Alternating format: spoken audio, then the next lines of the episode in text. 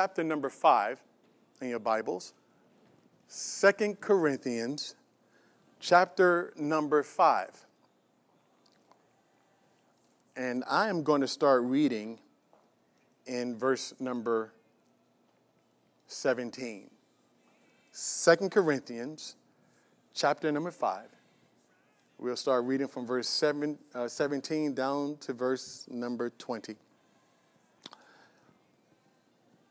Therefore, if anyone is in Christ, he is a new creature, and old things have passed away. Behold, all things have become new.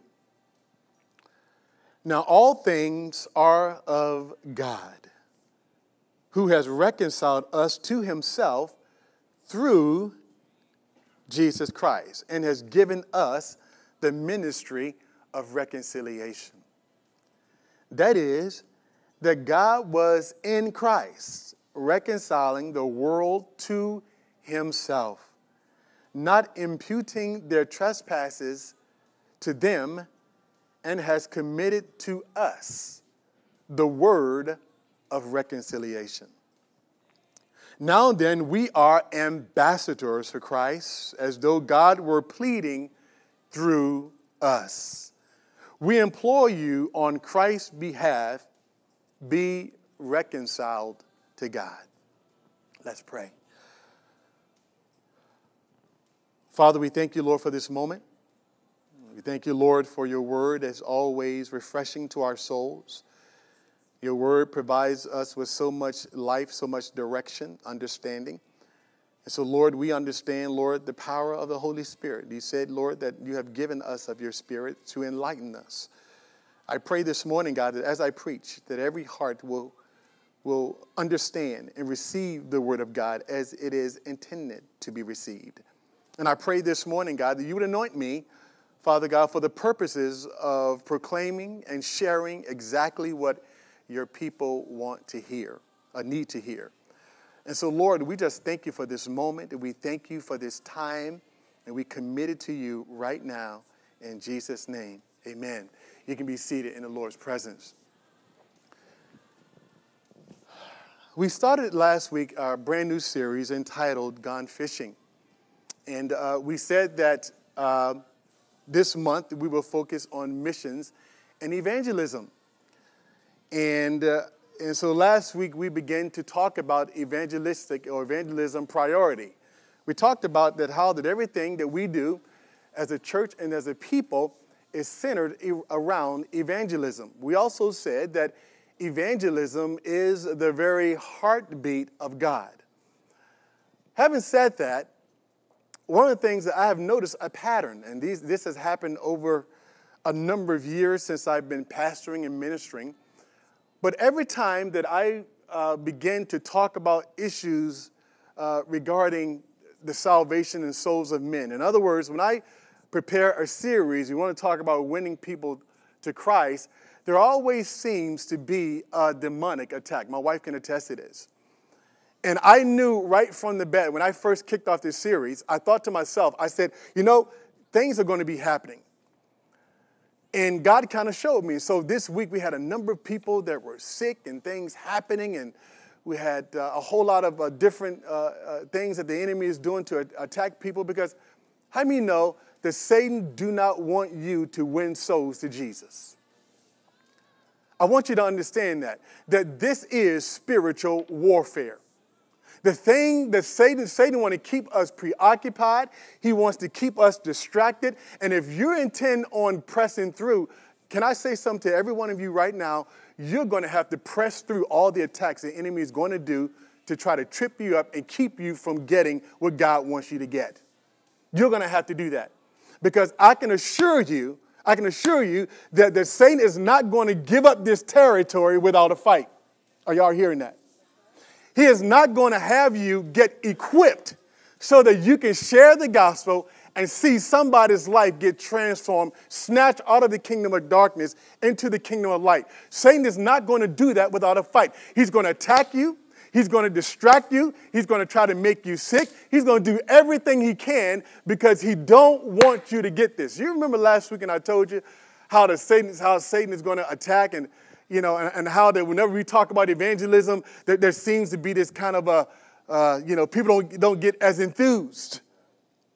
And the reason is Satan wants to keep us so preoccupied with so many other things because he knows that his time is short, and he knows that this is the work that we have been called to do. So we didn't want to do, he's going to fight you. He's going to do everything he can because he do not want you to reach people for Jesus. Because how many know that we're in the business of saving souls through the blood of Jesus Christ? How many understand that? That's why we do what we do. And so for a brief moment, as I, I, as I started processing, you know, I'm getting texts, I'm getting emails, all these different things happening. I mean, it's like coming at me all at once. Are you hearing what I'm saying? And so there was a brief thought that, and I know the enemy dropped in my head, you know, don't, you don't need to share that message today. You need to just, just, you know, just talk about something else. But then the Holy Spirit brought me back to my senses, because how many know that there is nothing that is more important to talk about than the souls of men? You hear what I'm saying? This is, listen, if you don't, if you're not excited about it, you got to get excited about it, because this is everything to God, and it must be everything to us. And so if you're going to, listen, if we're going to really be a church that is really going to be cutting edge, and we're really going to be a ministry that's going to bring in the lost, how many know that we got to press through some trials? You're going to have to press through some feelings. You're going to have to press through some challenges that you have in your life. Why? Because this is our moment as a people. And I'm excited about what God is doing. And so I want to put you on notice. I want to look, look at your name and say, be prepared. And here's what I'm simply saying. For this month, as we're talking about this subject, I need you to be, I need you to be prayed up. I need you to be discerning. I need you to be wise. You got to be, how many know one, the way you defeat the devil is by walking in the Spirit? You hear me? So the, the way that the devil loses is when we walk in the Spirit. Now, what's going to happen is the devil's going to do everything he can to try to keep you out of the Spirit. Because when you're not walking in the Spirit, you're walking according to the own dictates of your own man, your own mind, your own desires, and you'll lose it every time. Are you hearing what I'm saying? So this is the time I need you to be praying. I need you to be praying for the lost. I need you to be persevering. Look at the name and say persevere. Because how many know that Jesus had to persevere when he went to that cross? How many know he had a whole lot of obstacles? There was a whole lot of things in his way, but he knew what God had called him to do, and he says, I'm going to do this. How many know that we need an attitude in this church that says, I am going to do it. I am going to win the lost. I will not stop until I see this place filled with new converts for Jesus. This must be the attitude of every one of us. Now, today I want to talk to you about a subject. As we continue in our series, I'm talk, I want to talk about relational evangelism. One of the things that gets people so very, very intimidated about sharing your faith is Uh, we, we all have these kind of ideas in our mind. When somebody's talking about, you know, sharing your faith, normally here's, here's how we think about it. You know, I'm just going to, I have to go walk up to some stranger, to somebody that I don't even know, cold turkey, and try to share the gospel with them. And quite frankly, for many of us, that's quite intimidating, isn't it? Let's be honest. How many of you love just going and talking to strangers, people you don't even know? How many of you just love it? You're like, I can't wait to talk to somebody I don't know. I just want to go share the good news of the gospel with them. How many of you like really, really, really on fire about that? Yeah, like, like that's what I thought. But I got an easy way. I got an easier way to do it. The statistics show it, and it verifies it over and over again, that most people come to Christ. Hear this, church. Are you listening? Say amen. Most people come through Christ because of some relationship, some impact that somebody had on their life. In fact, if you can think about your own life and how you came to Christ, more than likely there was somebody that God used. There was some person, there was some individual that had an impact on your life, which is why you're here, why you're here. And so many people come to Jesus Christ. They come simply because there was somebody that they had a relationship with. They spoke to you, they, they encouraged you, whether they prayed for you, and they were instrumental in helping you to see that Jesus is the way. And so the power of relational evangelism is amazing, because we talk about relational evangelism. Here's what we're saying. Relational evangelism is simply talking to people that you know you have a relationship with already about the good news of the gospel of the kingdom. I will venture out to say that there are probably some folks in here right now, if you're honest, that you got friends, whether family members and people that you know and love, that you probably have never shared the gospel with. You know them, they know you, you're in relationship with them, but have you ever sit there and, and set them down and say, can I tell you about a man that, that drastically changed my life? I, I know we're friends. I, I know we hang out together. We go to lunch together. I love you. I, but, you know, but, but can I tell you about a man that changed, that radically changed my life? Have you ever thought about becoming a Christian? If many of us are honest, you've probably known people for three, four, and five years, and you've never opened your mouth and said anything. And here's what I'm trying to say. These are missed opportunities. Because everything, how many know that God, the, the relationships for us, we want to build relationships. We want to cultivate these relationships for the express purpose of seeing the people that we love come to Jesus. How many want your friends, your family to come to Jesus? Come on. You want them all to come to Jesus. That's why we do it. The whole point of everything we do is about helping men to come to, to be reconciled to God. That is the essence. When you strip it down, that is really what this whole thing is all about. And so we got to get serious enough to say, you know what? Lord, I've missed some opportunities. God, and, and, and you know what? And I'm going to step in. And so we're going to give you some tools today that's going to help you with that. But here's the thing, church. I want you to really, really, I want you to listen very care, carefully today. Because this message is more practical. This is one of these very practical messages. That here's what I can guarantee you. That if you exercise the principles that I'm going to show you today, you're going to lead people to Christ. God is going to use you. You're going to be praying with people to receive Christ. You're going to be an instrument that one day they'll look back and they'll say, because of what Diva did or because of what Ray did, I decided to give my life to Christ because they told me about this man that is incredible, amazing, and his name is Jesus Christ. So everything we do is about reconciling men to God. Let's look at a couple of verses to prove that point. As we begin this series, um, I'm sorry, this particular message, we talked about in, in Second Corinthians chapter uh, five, verse seventeen through twenty. So I'm going to break that down just a little bit to highlight a couple of points. It says, now, there, therefore, if anyone is in Christ, he is a new creation. Old things have passed away. How many of you know that's good news? See, that's good news because if you're in Christ, everything you did before Christ, all the wrong, all the bad, whatever you did, how many of you know it doesn't matter now? People can't throw it in your face no more. Are you hearing me this morning, church? If any man be in Christ, you are a brand new creation. God has set us apart. He has sanctified us. He's given us purpose. He's given us destiny. We are completely, have been, the slate have been wiped clean. And for some of us, all we need to do is think about where we were before when he came and got us. And you'll get happy. If you're not, you'll get happy. You start thinking about what, what he did. What, the, here it is. That all of that, if any man is in Christ, he's a new creation. All things have become new. Now watch this. He said in verse eighteen, eighteen, he said, now all things are of God, who has reconciled us to himself through Jesus Christ. Now watch this. And having, having watched this, church, and has given us the ministry. Everybody say the ministry.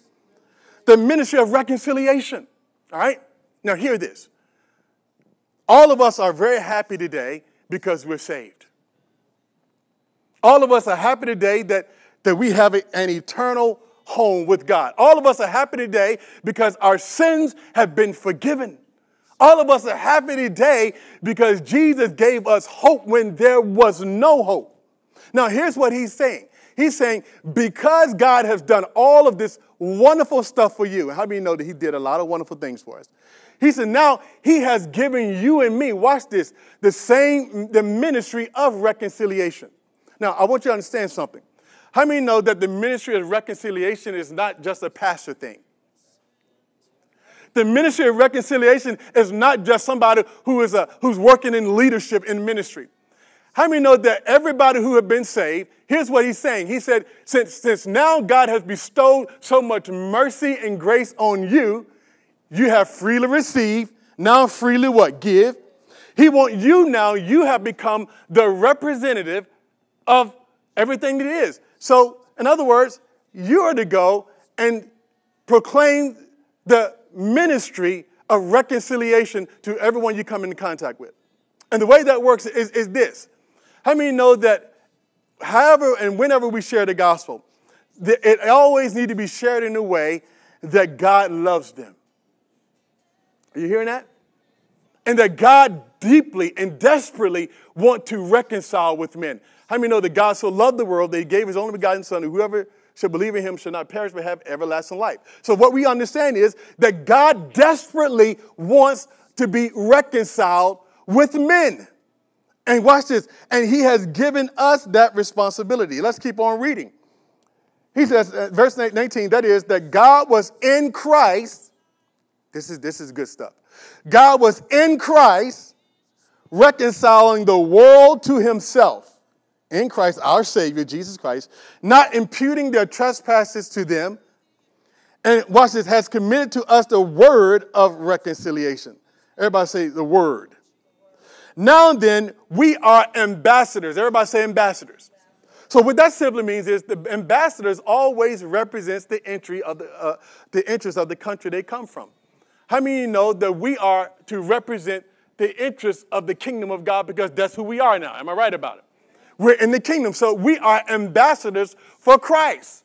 Like Paul said in one place, we don't want to get ourselves so entangled with, with the affairs of this life that we miss the opportunities that God has placed before us.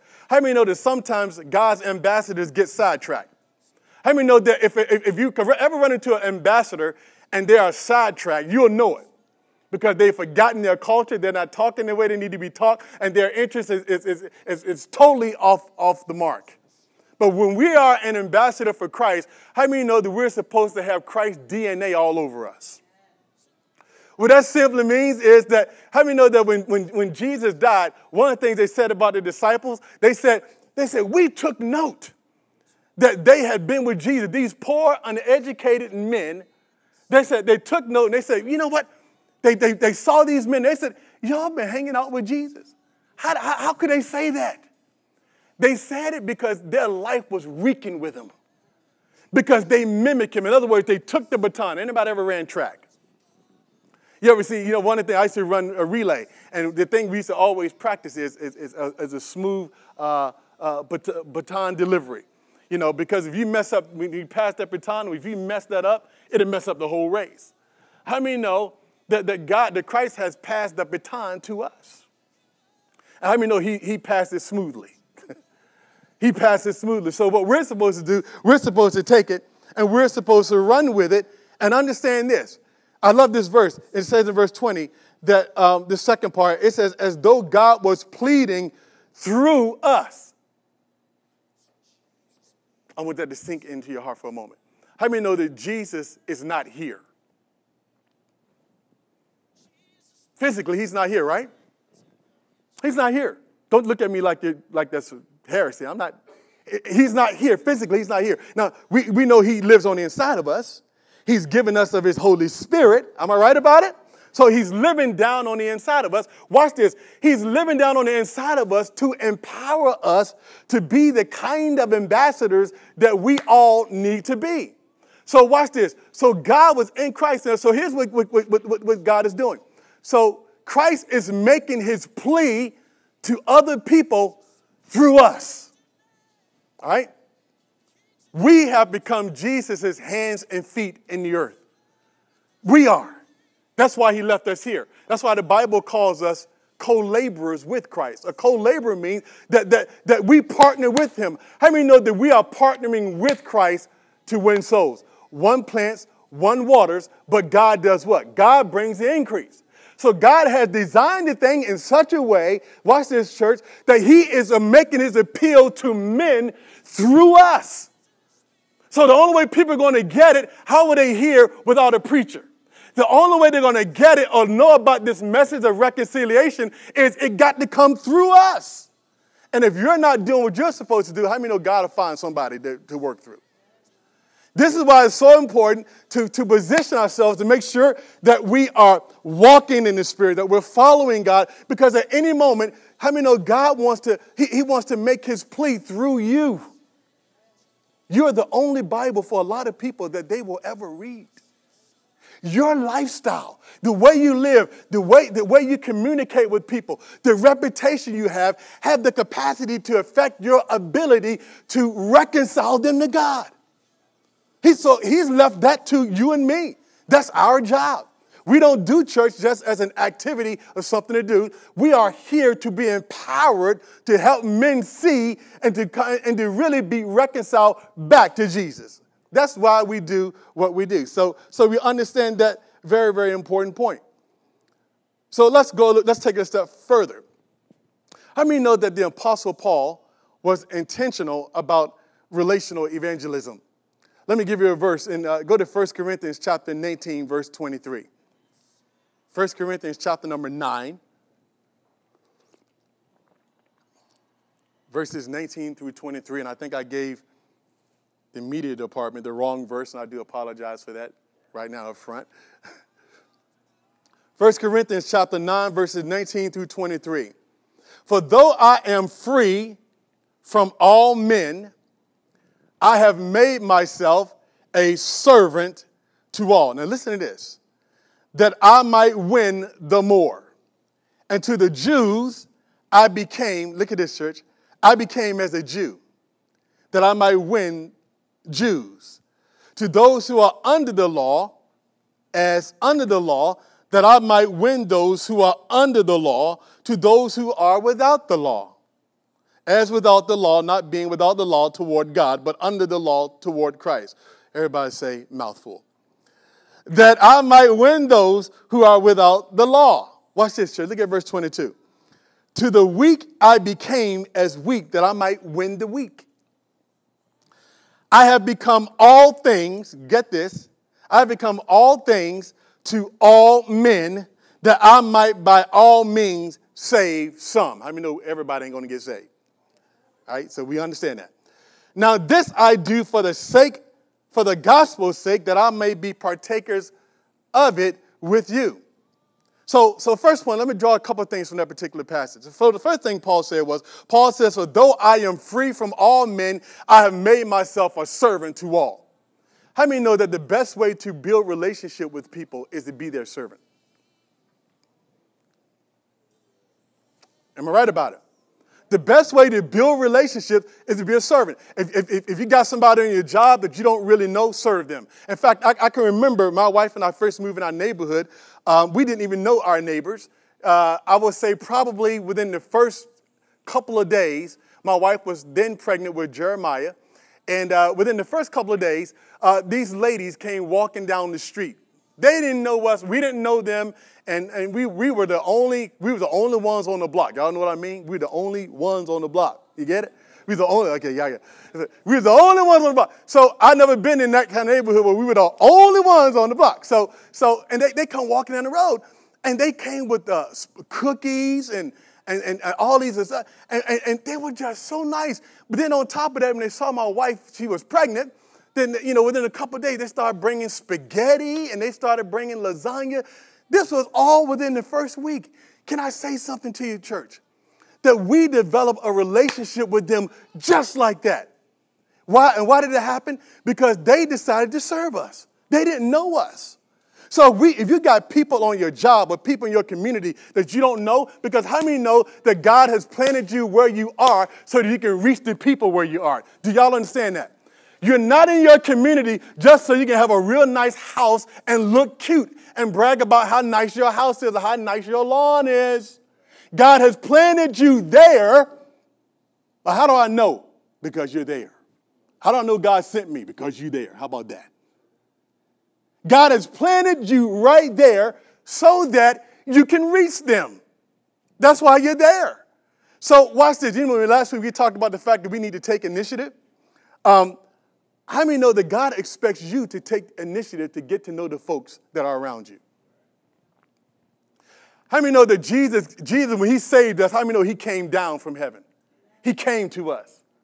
And, and, listen, and, and, and we are we're carrying on his work. So how many know we need to have the same attitude? We got to go to where they're at. We got to go. You got to. Maybe it's your turn now, that new neighbor. How many of you had a new neighbor move in your neighborhood in the past year? Raise your hands. Six months. Now, I'm asking this question. How well do you know that neighbor?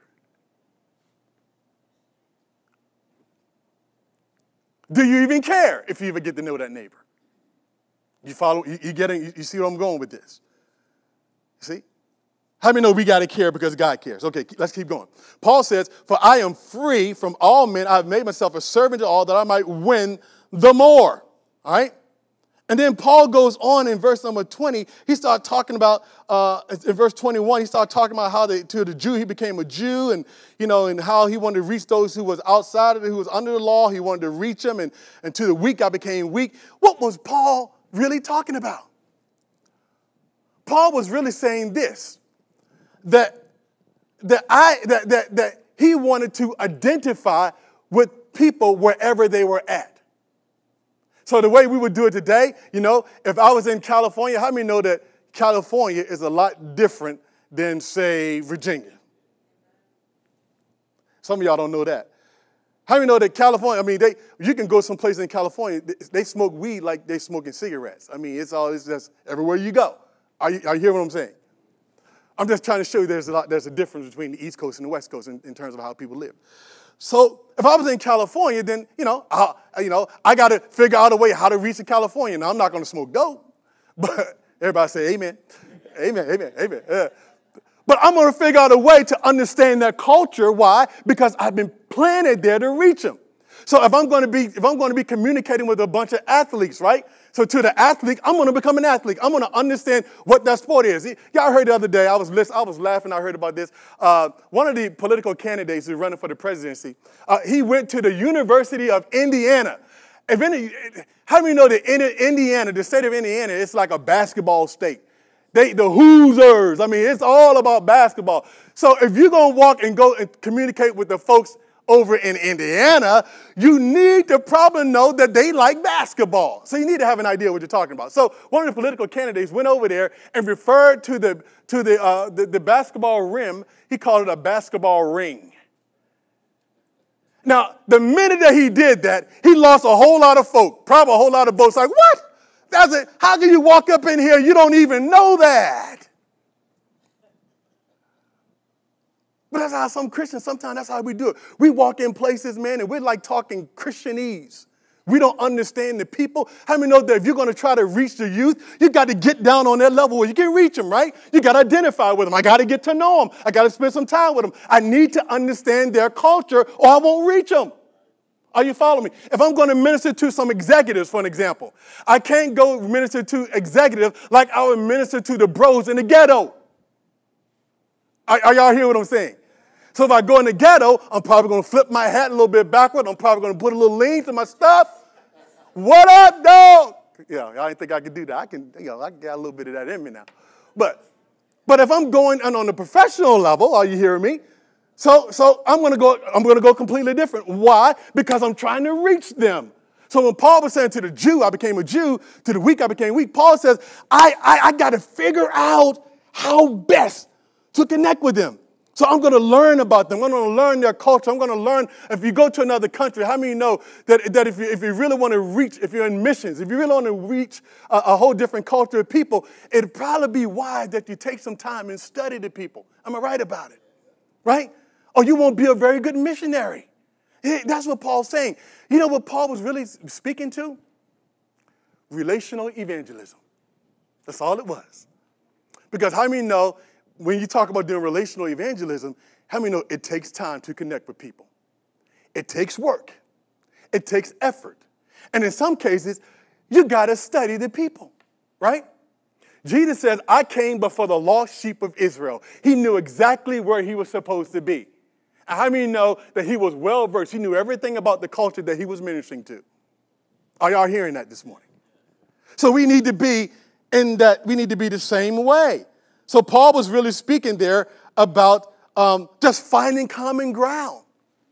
You know, how, how can I how can I reach you? How can I how can I connect? It's about building relationships. How many know that sometimes, and let me say this very carefully, sometimes it's not always wise to just uh, to just dump the whole gospel on some folk who ain't ready for it. Y'all know what I'm saying? You know, you ain't spoke to the person. You've been working with them for six months, ain't ever said hi to them. Then one day you go to church, you hear Pastor Bailey preach a good message about how you're supposed to save your lost, how you're supposed to, you know, preach the gospel and save your lost. Then you go into your office the next morning and say, I ain't spoke to the brother in six months. Act like, like you never saw him. All of a sudden you go in Monday morning, you need to give your life to Jesus or you're going to die and go to hell. Or he's going to be like, excuse me, who, who are you? Where, where did you come from? I mean, dude, you've been like, well, so what happened to you? I, I mean, no. That sometimes we got to build relationships. How many know that sometimes for some folks, salvation, it is a process. Everybody say process.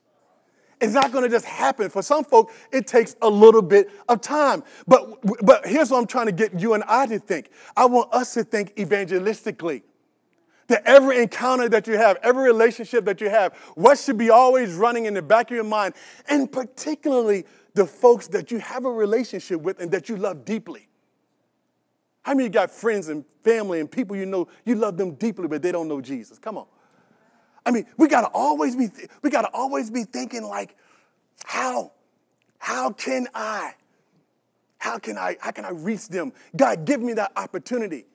And it may mean that you gotta sacrifice something, but how many know that if we're we're not gonna win people to Christ unless we're there? Y'all hear what I'm saying? We gotta be mentally there. We gotta be there. Everybody say be there. All right, so so so watch this. So why does relational evangelism work so well? Why, why does it? I'm gonna give you four four reasons why evangelism, relational evangelism works. Because my hope and my prayer is that we would uh, start with the relationships that we already have, and then begin to build a relationship with people who are strangers, people that you don't know, but you're somehow you're like you're like you see each other a lot. Because I believe I'm believing God that some of us are gonna go home to our neighborhoods, and, and, and you're gonna build some relationships. Why do you need to wait for them to come knocking at your door? Uh, can I say this? If you're a Christian and, and if, the person, if, if somebody, an uh, unbeliever come knocking at your door and they serving, getting to know you, that ought to offend you a little bit because I think you ought to be the, you ought to be the initiator. Come on. Are, are y'all hearing what I'm saying? Watch this. Four reasons why it worked. Number one, relational evangelism works because, number one, people see your life, right? People see your life. See, over time, people see what defines your life. See? Relational evangelism. Now, now this is why, but it's important that you be a good Christian. Everybody say a good Christian. Because you want to represent correctly, right? So watch this. So when people see your life, like Paul said that we're written epistles. We are read of men. How many know that men are always reading your life? They're reading you. Even when you don't think people are reading you, they are reading you, and you don't want to send them mis- mis- mixed messages now. You don't want to tell them in one sense, oh, man, I'm a Christian. I love Jesus. You know, and then the next minute you're acting like a hoodlum. Come on, somebody. That, that confuses folks. Y'all hear what I'm saying? So over time, people see what defines your life. They see how you, re- they see how you respond to life challenges. That, yeah, even though you have some challenges in life, man, you're like, the way you handle it is completely different. You have faith, you pray, you trust God. How many know people you're in relationship with, they see that. They hear your testimonies. That, you know, when other folk get blessed, they take the blessing and run. They don't even refer to God. But every time you get blessed, if you get a promotion, you make sure that everybody know God did it. Don't you ever let God bless you and you keep it silent, particularly to the unbeliever. If God blesses you, if God gives you a raise, you want everybody to know, you know, I, I'm just so good because God just decided to bless me. God gave me a raise. God gave me this job. I don't know why, but he blessed me and I'm grateful. God gave me a house. God gave me a car. I'm going to tell you something. Brother, let me tell you what God did to me the other day because you already have a relationship with him, right? You know this, you know these folks, so you can tell them, you can talk to them because you have a relationship. You see? They'll see your spiritual emphasis. They'll see you, you, you talk about going to church all the time. Man, I'm going to church on Sunday. This is why it's important that you go to church every Sunday. Amen. This is one of the reasons. I can think of uh, thirty-five reasons, all from the Bible, why you need to come to church. But one of them is, is that other people need to see what's really important in your life. They need to see it. Because you're not just living for yourself. You're living to be a witness to somebody. Everybody say witness. You're a witness to somebody else. Are you hearing what I'm saying, church? Watch this. Number two, you have access. How many know that when strangers invade our lives with some kind of agenda, we are all naturally defensive? Am I right about it? You know, we first came in, I remember a couple times, we've done this a couple times, we really first started church, we just go do door knocking. And we just hit people up cold turkey. Can I say something? The message of the gospel never changes, but the method must always change. Y'all hear that? The message never changes, but the method always has to change because every community, every people group is different. So if you come in Stafford County and you go knocking at somebody's door, you, they might call the cops on you. Because people don't, listen, I'm just saying, you go knock, I'm going to knock on the door. Do you know Jesus? Let me tell you, let me tell you something right now. We, uh, it was pretty rough. All I can say is it was pretty rough. And there were some folk that were looking, they saw us coming. They're like, oh boy, here they go. Lock the door. They don't want to have nothing to do with it. Here's what, here's what I'm trying to say. When you have a relationship with somebody, you got access, right? Because they know you. You got access. So relational evangelism works. Think about the people that you know right now that don't know Jesus. You can probably sit down and talk to them about Jesus because you have access. They'll give you access because they know you. They know you're not, they know you're not a freak. They know you're not out trying to rip them off and take money. And how many, you know, a, a, another reason is that they trust you. Number three, they trust you. They trust you. How many know that trust is very, very precious commodity today? And boy, and people trust less and less. Number four, you have, you gain credibility. How many know that for a lot of people, I'm just being honest, if we can talk, a lot of people, when they look at the church, they don't look at the church, organized church, favorably today.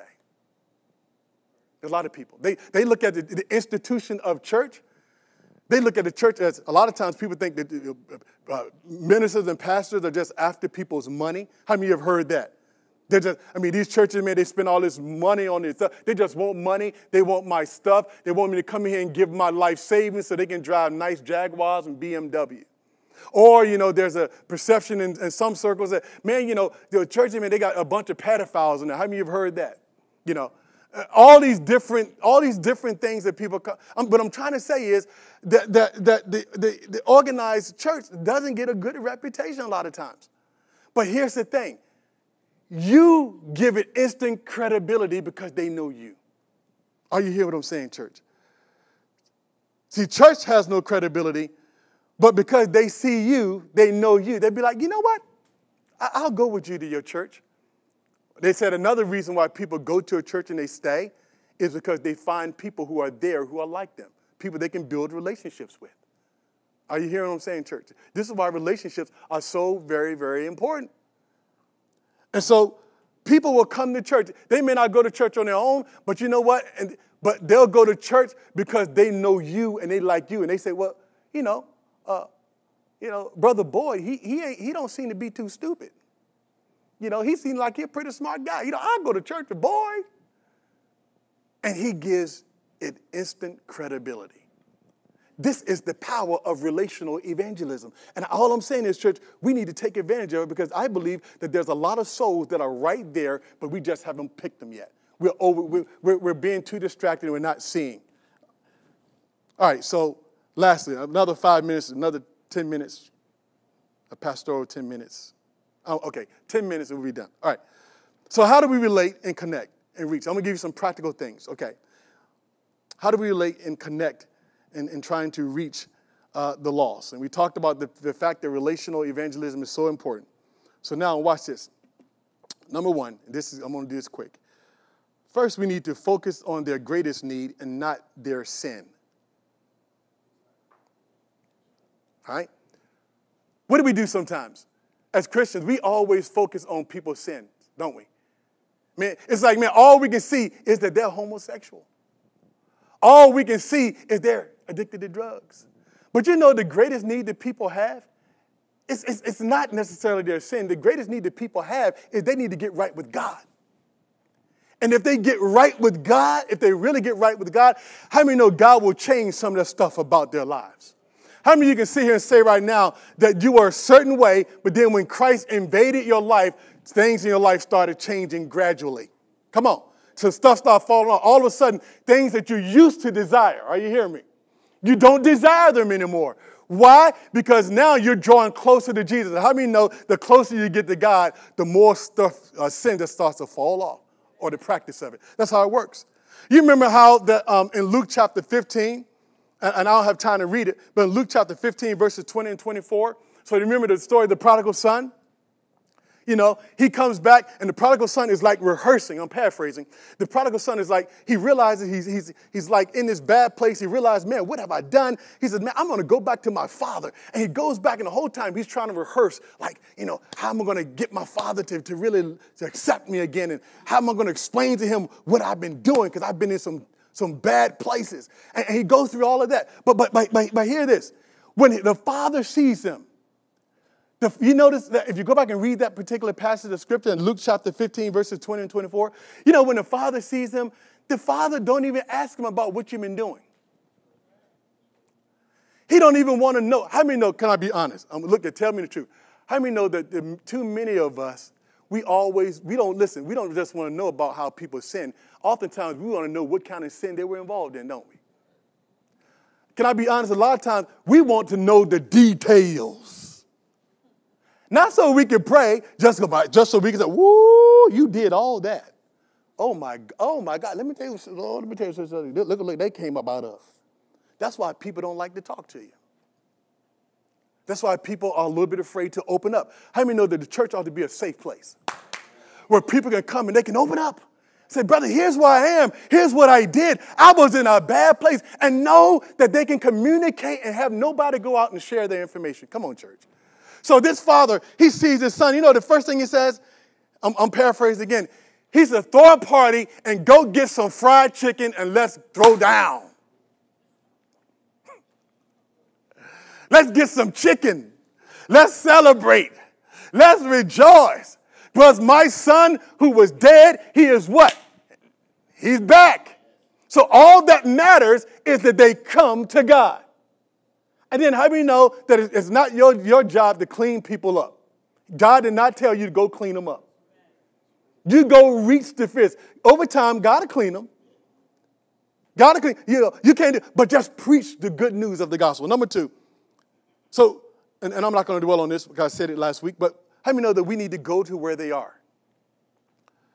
If we're going to connect with the lost and build a relationship with them, how do you know we got to go where they are? Some of us, we only have, we only go in Christian circles. Now, that's good in the sense that it builds you up, but it's terrible if you're trying to reach the lost. You're trying to reach people. How many know you can't, in order to reach people, you got to get around people who don't know God? Is anybody hearing that this morning? Some of us are too comfortable. We got to get around. How many of you got a bunch of friends who don't know Jesus? Come on, let me see your hands. That's good. Now, guess what? You're supposed to be reaching them for Jesus. That's why, you, that's why you're there. And for some of us, man, you know, we don't, I mean, we don't go to work because we're afraid that all of their sin and all their stuff gonna jump on, gonna jump all over us, and I'm gonna, you know, I'm gonna be messed up. Well, you know, the, you missed the whole point. How many know that Jesus, he went, he went, you know, people like to say Jesus hung around sinners. I wouldn't say he hung around sinners. Jesus was around sinners with the purpose of winning them to seek and to save that which was lost. So we have to do the same thing. So we have to position ourselves to access uh, the unbeliever. And then number three, you got to be authentic. Everybody say be authentic.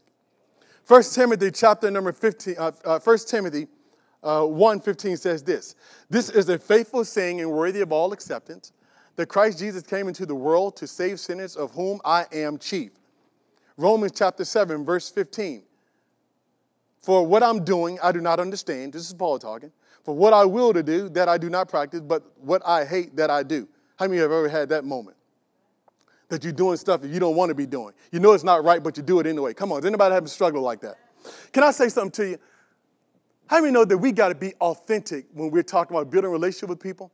How many know that, that sometimes your lifestyle, that, that, that some folk, man, they, they, they don't want to talk to you because you, you present yourself like you're a giant in the faith and you got it all together. Let's be honest. Nobody in this room got it all together. Are you hearing me? Everybody got some junk in the trunk somewhere. Some of us, that's our we're, we're more professional in covering up our junk. But everybody has some junk in their trunk. Everybody struggles. Let me tell you, one of the best things that, that, that you can do is that when you're trying to build a relationship with people, is, is really just be honest and tell them about, you know, I'm not saying you got to go into all the detail about your sin, but just say, hey, man, I struggle too. Let me give you an example. And be careful when I say this. So I was in New York City. I was bringing back a prisoner from, uh, I, I believe, uh, uh, I believe I was, I was in Manhattan. So I was, I was bringing the prisoner back. And so as I'm bringing the prisoner back, Uh, out of a, now, out of the, the corner of my eye, there walked this, this woman. And this was the kind of woman that was a head turner. Brother, y'all know I'm talking about head turners. So everybody in that vicinity, all the brothers, all the guys were like, woo, and I saw heads just off the, I mean, everybody was off the chain. And so I practiced this thing of no second look. Because how many know that, that the first look, a lot of times you can't help. But it's that second look that'll get you in trouble. Come on. Am I right about it? I'm being honest. The second look gets you in trouble. So I didn't, I didn't do the second look. Now, if a brother, one, if, one of my, if my guard would have come and asked me and said, say, man, did you see that, man? Did, did, did, you, know, did, you know, man, did, did, oh, brother, brother, I ain't said it. It didn't bother me, not one lick. Let me tell you something. Look, can I be honest? At that moment, there was war going on inside the brother because my head was like this. And I fought. I won. I won. But here's what I'm trying to say. You know, I can sit there and tell a brother who's an unbeliever and say, you know what, brother, I go through the same feelings. I, you know, I'm just like you, but I, under the power of the Holy Spirit, because of the grace of God, I'm able to overcome it. But I got the same struggles that you got. How many know that that gives people confidence that they don't look at you as you're like way up here? Because how many know when God cleaned us up, particularly when he bring us, some of us, from places that we came, we were, I mean, man, we was just on bad places. And, for, and it, we looked like angels to people, especially if they knew who you were before you got saved. And so it's a good thing to tell, just be honest with people. Everybody say be honest. Be authentic. If you want, if you want to lose people, start lying to them. Start making them think you got it all together. Because everybody already know you don't have it all together, so stop acting like it. Are you hearing what I'm saying, church? All right, number four, number five. Number four, I don't want to talk much about this because we got to do this next week. I only got two of these, so I'm done. You got to serve them. Everybody say serve them. I said a little bit about that earlier, but Paul says in First Corinthians nine eighteen, for though I am free from all men, I have made myself a servant to all. So I want to serve them. Think about ways to engage. Serve people. Then lastly, you got to pray for them to receive Christ. Pray. Um, I am convinced. How many know that when we talk about um, salvation, that it is, it is all spiritual. Are y'all hear, y'all hearing me this morning? When we talk about salvation, salvation, it is all spiritual. How many know that nobody in this room can save anybody? You can't save nobody. All you can do is be a witness and point them to Jesus, and Jesus will save them. But let me tell you something. And I, I'm a firm believer in this. There are, there are demonic forces that are working overtime to keep men blinded to the truth of the gospel. Do you hear me?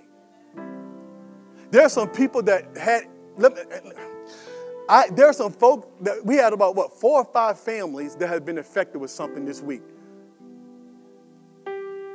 And I'm telling you, I know it was a demonic attack because I said, as soon as I start talking about winning souls, I always get a, I'm telling you, my wife will tell you, it's all, it gets low. Because, because how many know that it's spiritual? Because we wrestle not against flesh and blood, but against principalities and spiritual wickedness in high places. Are y'all hearing what I'm saying this morning? So there are demonic forces that are working overtime to keep people from seeing the glorious light of the gospel. So one of the ways that we overcome that, and we don't need to fear because greater is he that is in us than he that is in the world. But one of the best things that you can do, if you want to win souls, you want to win a neighbor, a friend, pray for them. First, pray. I mean, get a list. If you got coworkers who don't know Jesus, get a list and just write their names down. They don't even have to know. And just go to praying and asking God to save them, asking God to use you. Let me tell you something. More likely, you will share your faith with somebody that you're praying for on a regular basis. You know why? because spiritually you're going to be there. You're going to be in tune because, because you're praying for them every day.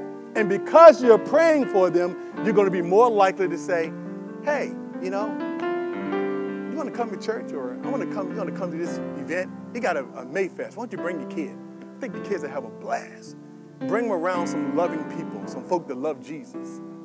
The point is, folks, this is spiritual warfare. The souls of men are spiritual warfare. It is very difficult. But that's why we have the weapon of prayer. The Bible says the prayers of the righteous availeth much. Don't underestimate the power of your praying. And let's pray and let's believe God. And God's gonna, God's gonna use us. This is what every one of us can do. I shared some things with you today that'll help you to build some relationships, but I want you to be intentional about building relationships. I want you to take the initiative. Don't be comfortable with everybody else. I know we live in a society, particularly in Stafford County, because we have so many people that work so far away, and people come in and out. They're like, it's a transient area and people are coming in and out fast. But you know what? I believe that God still wants us to establish these relationships. So get to know somebody. Go serve somebody. Go cut your neighbor's grass. Go do something. Do something that'll, that'll give you the opportunity to reach them for Jesus. Amen. Every head is bowed, every eye is closed.